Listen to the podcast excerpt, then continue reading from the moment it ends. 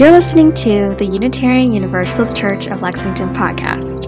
Take a moment to center yourself in this space and enjoy this week's sermon.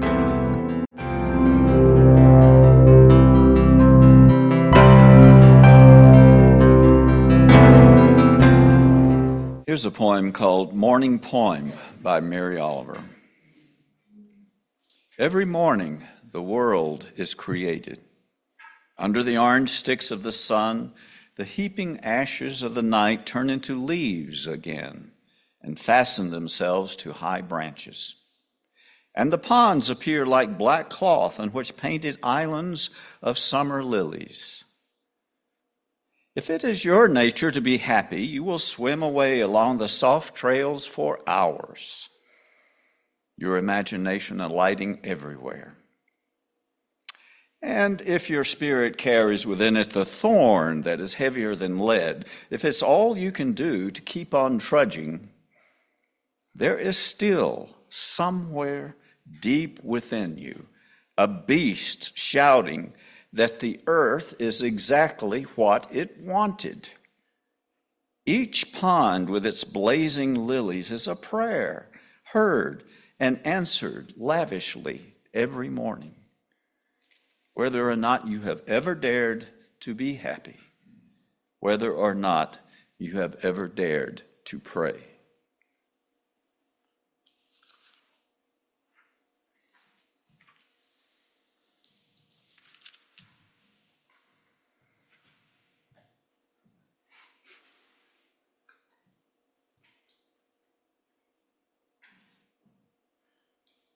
I will Not be singing It's a Wonderful Life as a solo. But you did a wonderful job. Thank you. Mardi Gras. I, I grew up not really know much about Mardi Gras. Anybody else?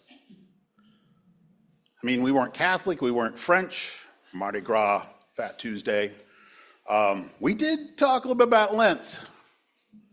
My recollection is Lent was a time when folks wanted me to give something away, give stuff up.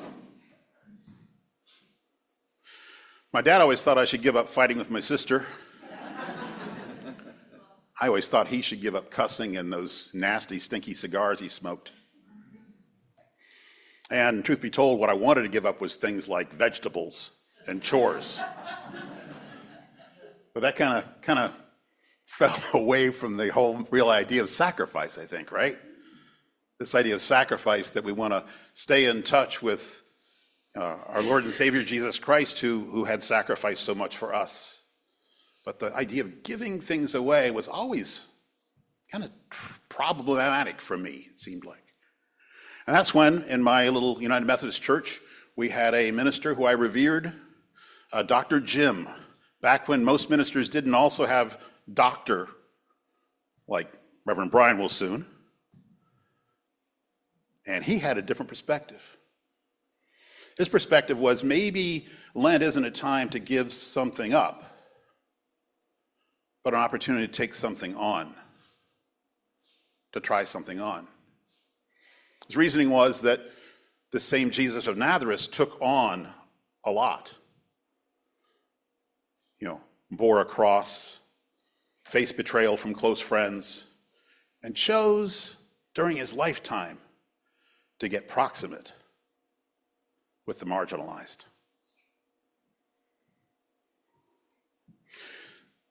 So I don't know that um, my theology today is as much about the, the death and resurrection of Jesus as that living Jesus an example of being comfortable with the common people as much as the learned.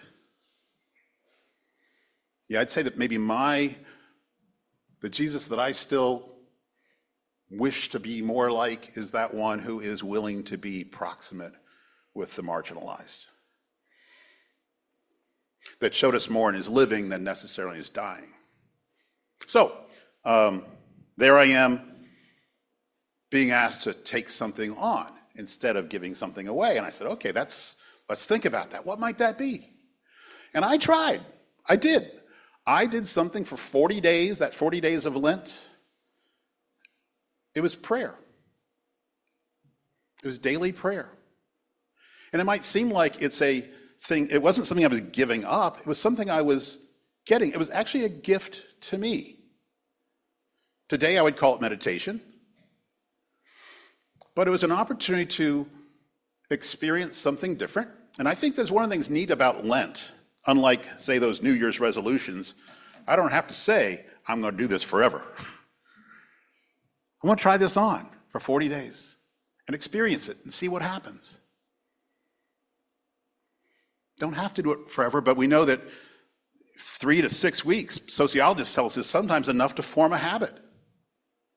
But even if I don't form a habit, I've at least experienced something, I've at least tried something on, I've at least sucked a little more of the marrow out of life, as our friend Henry David Thoreau would have suggested. So that's what it was for me then.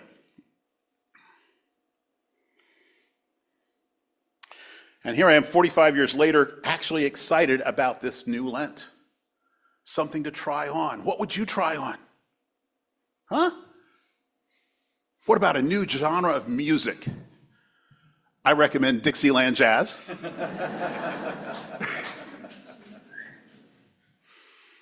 or maybe it's a new habit. Maybe it's journaling. Maybe it's meditation. Maybe it's telling someone that you love them every day for 40 days.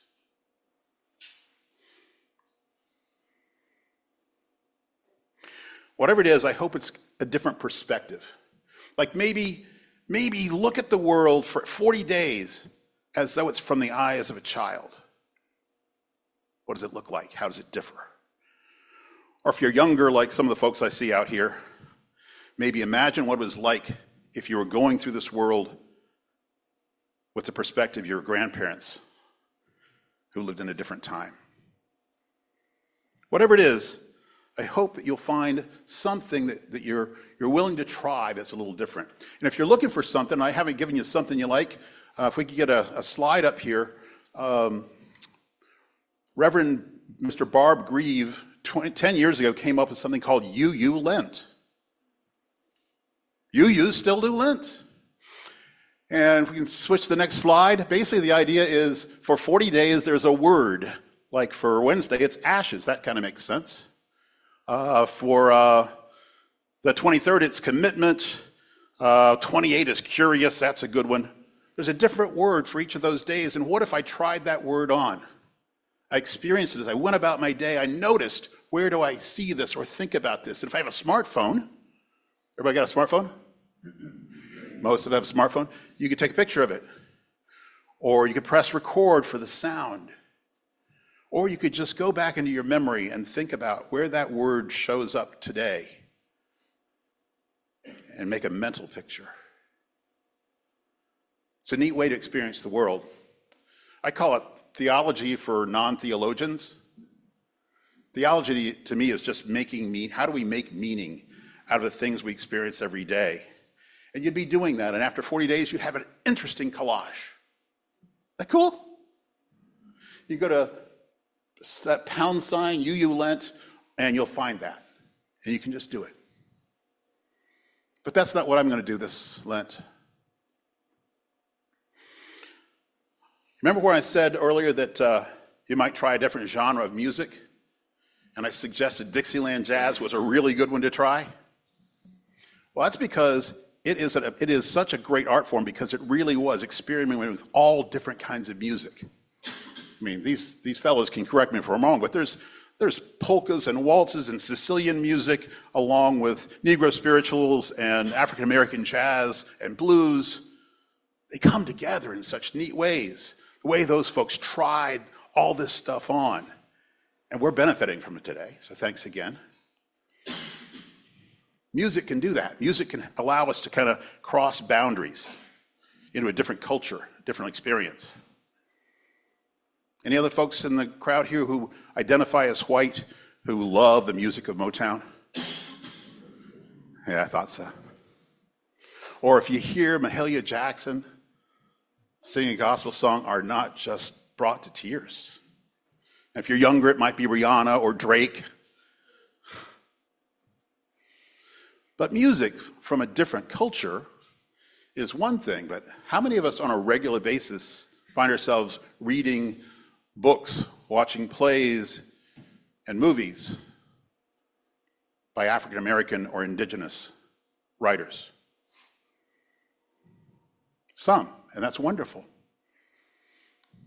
Here's the truth. Up until about six years ago, when I enrolled in seminary, I would say the answer was not much for me. I had heard the names W.E.B. Du Bois, but I didn't, had never read anything. Bell Hooks, from right here in Kentucky, hadn't read anything she'd written. And the things that I had read from Maya Angelou or Martin Luther King Jr. were the things fed to me by a teacher or the internet. Hardly the way to really understand the perspective and the really rich, wonderful writing of these people.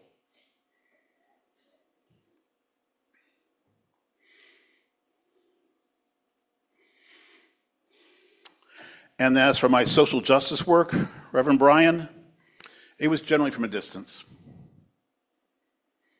I mean, I marched in parades. I marched in the MLK parade and Black Lives Matter, but I generally did it with my congregation, which was a mostly white congregation, as we marched along. I wasn't proximate with the differences. I hadn't taken Marilyn's suggestion to come with her to certain events and experience things proximately. So, for Lent this year, here's what I'm doing I'm going to be reading books written by African American writers. Octavia Brown, Octavia, Octavia Butler, Adrienne Maree Brown, um, James Baldwin, and then that last and final, and I'm told the very best book by Martin Luther King Jr., Where Do We Go From Here? I'm going to expand my Spotify list and listen a little more eclectically. I'm going to seek out those movies by indigenous and and black writers. And then next week, next week I'm going to be someplace very different. I'll be attending a four-day conference, mostly of t- presented by and mostly attended by African American Christian leaders and seminarians. And I'll be out of my element. And I'll at times be uncomfortable, especially with all that praying. But this is my opportunity to try something on, experience it, and maybe you'll hear something about it in a sermon in April. but either way, I'm excited about it, and I'm excited for however you are going to spend your wild and wonderful next 40 days.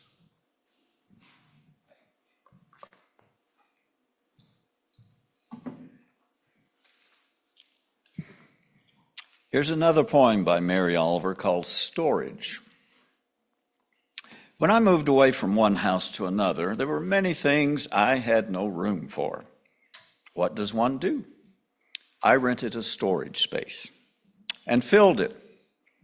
Years passed. Occasionally I went there and looked in, but nothing happened, not a single twinge of the heart. As I grew older, the things I cared about grew fewer, but more important. So one day I undid the lock and called the trash man. He took everything. I felt like the little donkey when his burden was lifted. Things, burn them, burn them, make them a beautiful fire. More room in your heart for love, for the trees, for the birds who own nothing, the reason they can fly.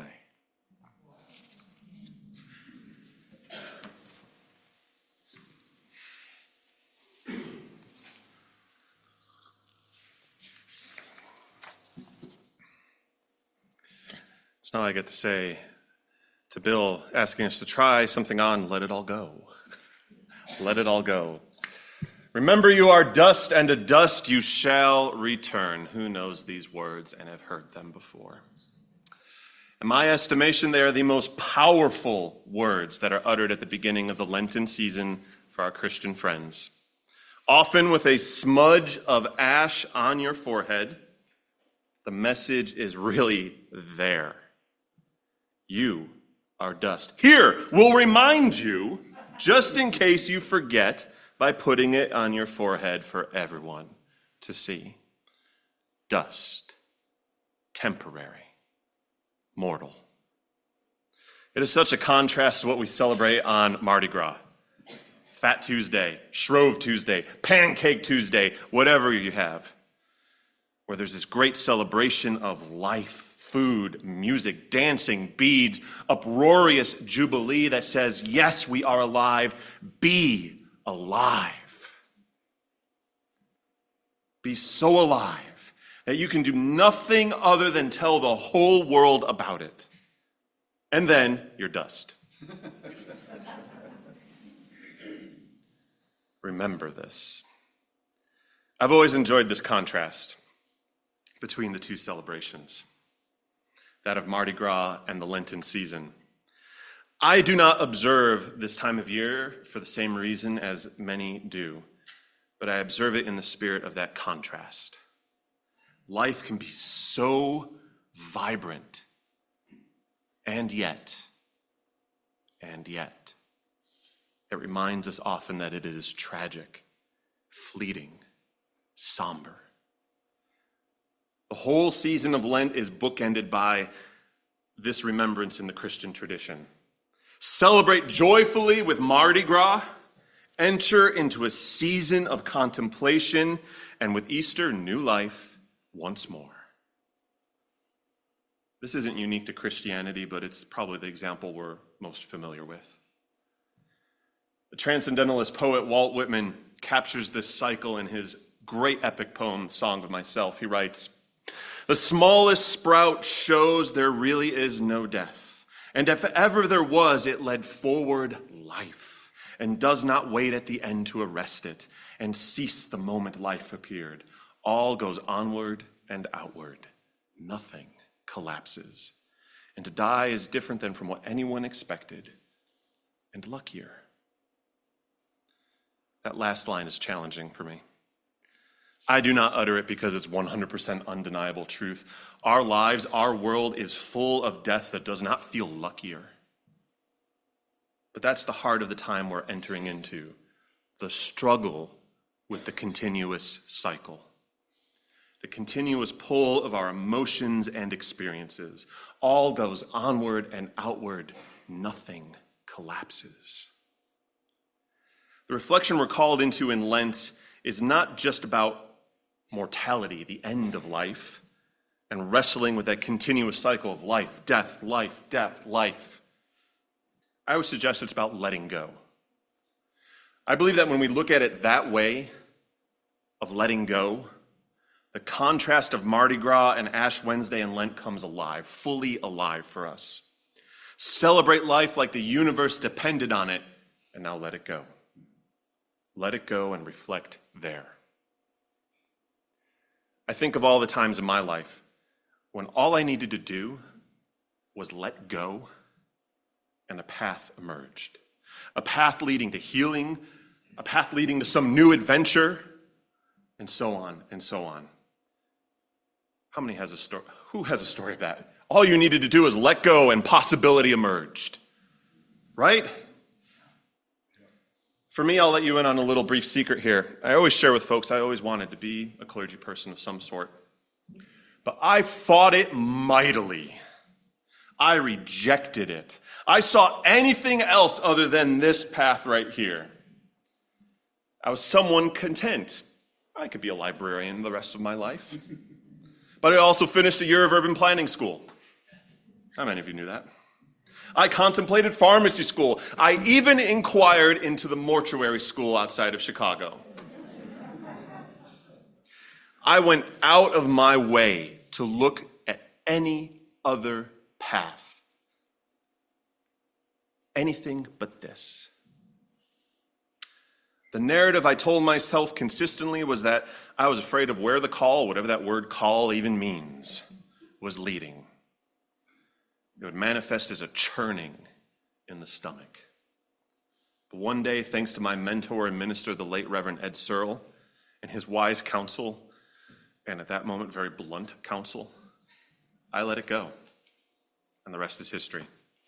I think of the time I let go of fear and doubt and worry and found myself walking up to a door on the south side of Chicago where my last remaining grandmother lived after almost 30 years of not seeing her or talking to her. Ringing the doorbell and taking the risk to see if a relationship was even possible. And it led to a few tumultuous, yes, tumultuous years, but also some good moments for my mother and I. And though a continued relationship was not possible or healthy, we were able to give thanks for what was experienced, heal the past, and move into a new, uncharted terrain in our lives. I think of all the times in life advocating for justice, acts of civil disobedience, sitting with my dear colleague Reverend Esther in the capital of Kentucky, disobeying the authorities staring down hateful mobs in Brown County in the fight for marriage equality. And all the times I told myself I couldn't, but I did. The times I let go of what I thought I could do and did something unexpected and wonderful. The call of Lent in giving something up is not just to give up candy or pop or chocolate or red meat, unless, for those of you, they become symbols of something incredibly important, like your health. That's a great reason, right? But no, we let go. We give up something during the season so that we may be emptied of all of our false narratives, the roadblocks, whatever we want to call them, that deny us our own lives. We let go of what is stopping us from pursuing our greatest hopes or that new life-giving adventure or opening ourselves to deeper love in your our lives and our relationships. We let those barriers go so that we can have room aplenty in our hearts our minds for what may yet come. Letting go is not about abdicating our commitment to life. It's about opening up the doorway to life new life now we unitarian universalists gather a great deal of folks in our midst who come from other religious traditions. Who, who here was not originally Unitarian Universalist or Unitarian Universalist? Hands down. who comes from a tradition that might have been harmful, isolating, theologically damaging, and so on? You don't have to show your hands for this next one. Who's still letting go of that past? Or maybe a more appropriate question for today. Who is on the threshold of something new in your life, but that little, sometimes painfully loud voice in your mind is telling you you're not good enough for it? Or even yet, who is delayed speaking truth to power, being a force of justice, and so on because you think you couldn't even make a difference in this world? Time to work on letting it all go. And you're not alone in that. You are so not alone in that. You think you're alone in that? Look around. you're among friends, right? With support for the journey. In letting go, we make room so that we can take on, try on, as Bill was talking about, things that can be transformative, renewing, sustaining. This season is truly about mortality, but not just the one side of it. Because when we talk about mortality, it's always the side we don't want to talk about the end of life. We pause to remember, yes, that life is worth celebrating, and then we reflect, we let go, we try new practices and mindsets, we rinse and repeat. Our mortality is about all of that life, death, fear, freedom, love, hate, letting go, trying on, and it goes onward and outward. Many of us are familiar with Bell Hooks, the late great black womanist, author, activist, poet, Kentuckian. If you've not read her book, All About Love, add it to your list. She writes in that To live fully, we would need to let go of our fear of dying. That fear can only be addressed by the love of living. We have a long history in this nation of believing that to be too celebratory is dangerous, that being optimistic is foolhardy. Hence, our difficulty in celebrating life and teaching our children and ourselves how to love life. What we do, whether we celebrate Mardi Gras, Skellig Night, if I'd be surprised if anyone did, Lent or not should be a practice in loving life. As fragile and tragic and weird and yes, wondrous and glorious and good and everything else that it can be. Mardi Gras, Shrove Tuesday, Skellig Night, Pancake Tuesday, whatever you want to call it, all the other celebrations, pancakes or not, are about loving life. And yes, as the words are uttered the following day, remember you are dust, and to dust you shall return. That is about loving life too. So let go of what's not life giving. Try on what could be transformative or lead to new life. Happy Mardi Gras, happy Lunar New Year, the year of the dragon and a renewing season of Lent to you all. Blessed be. Amen.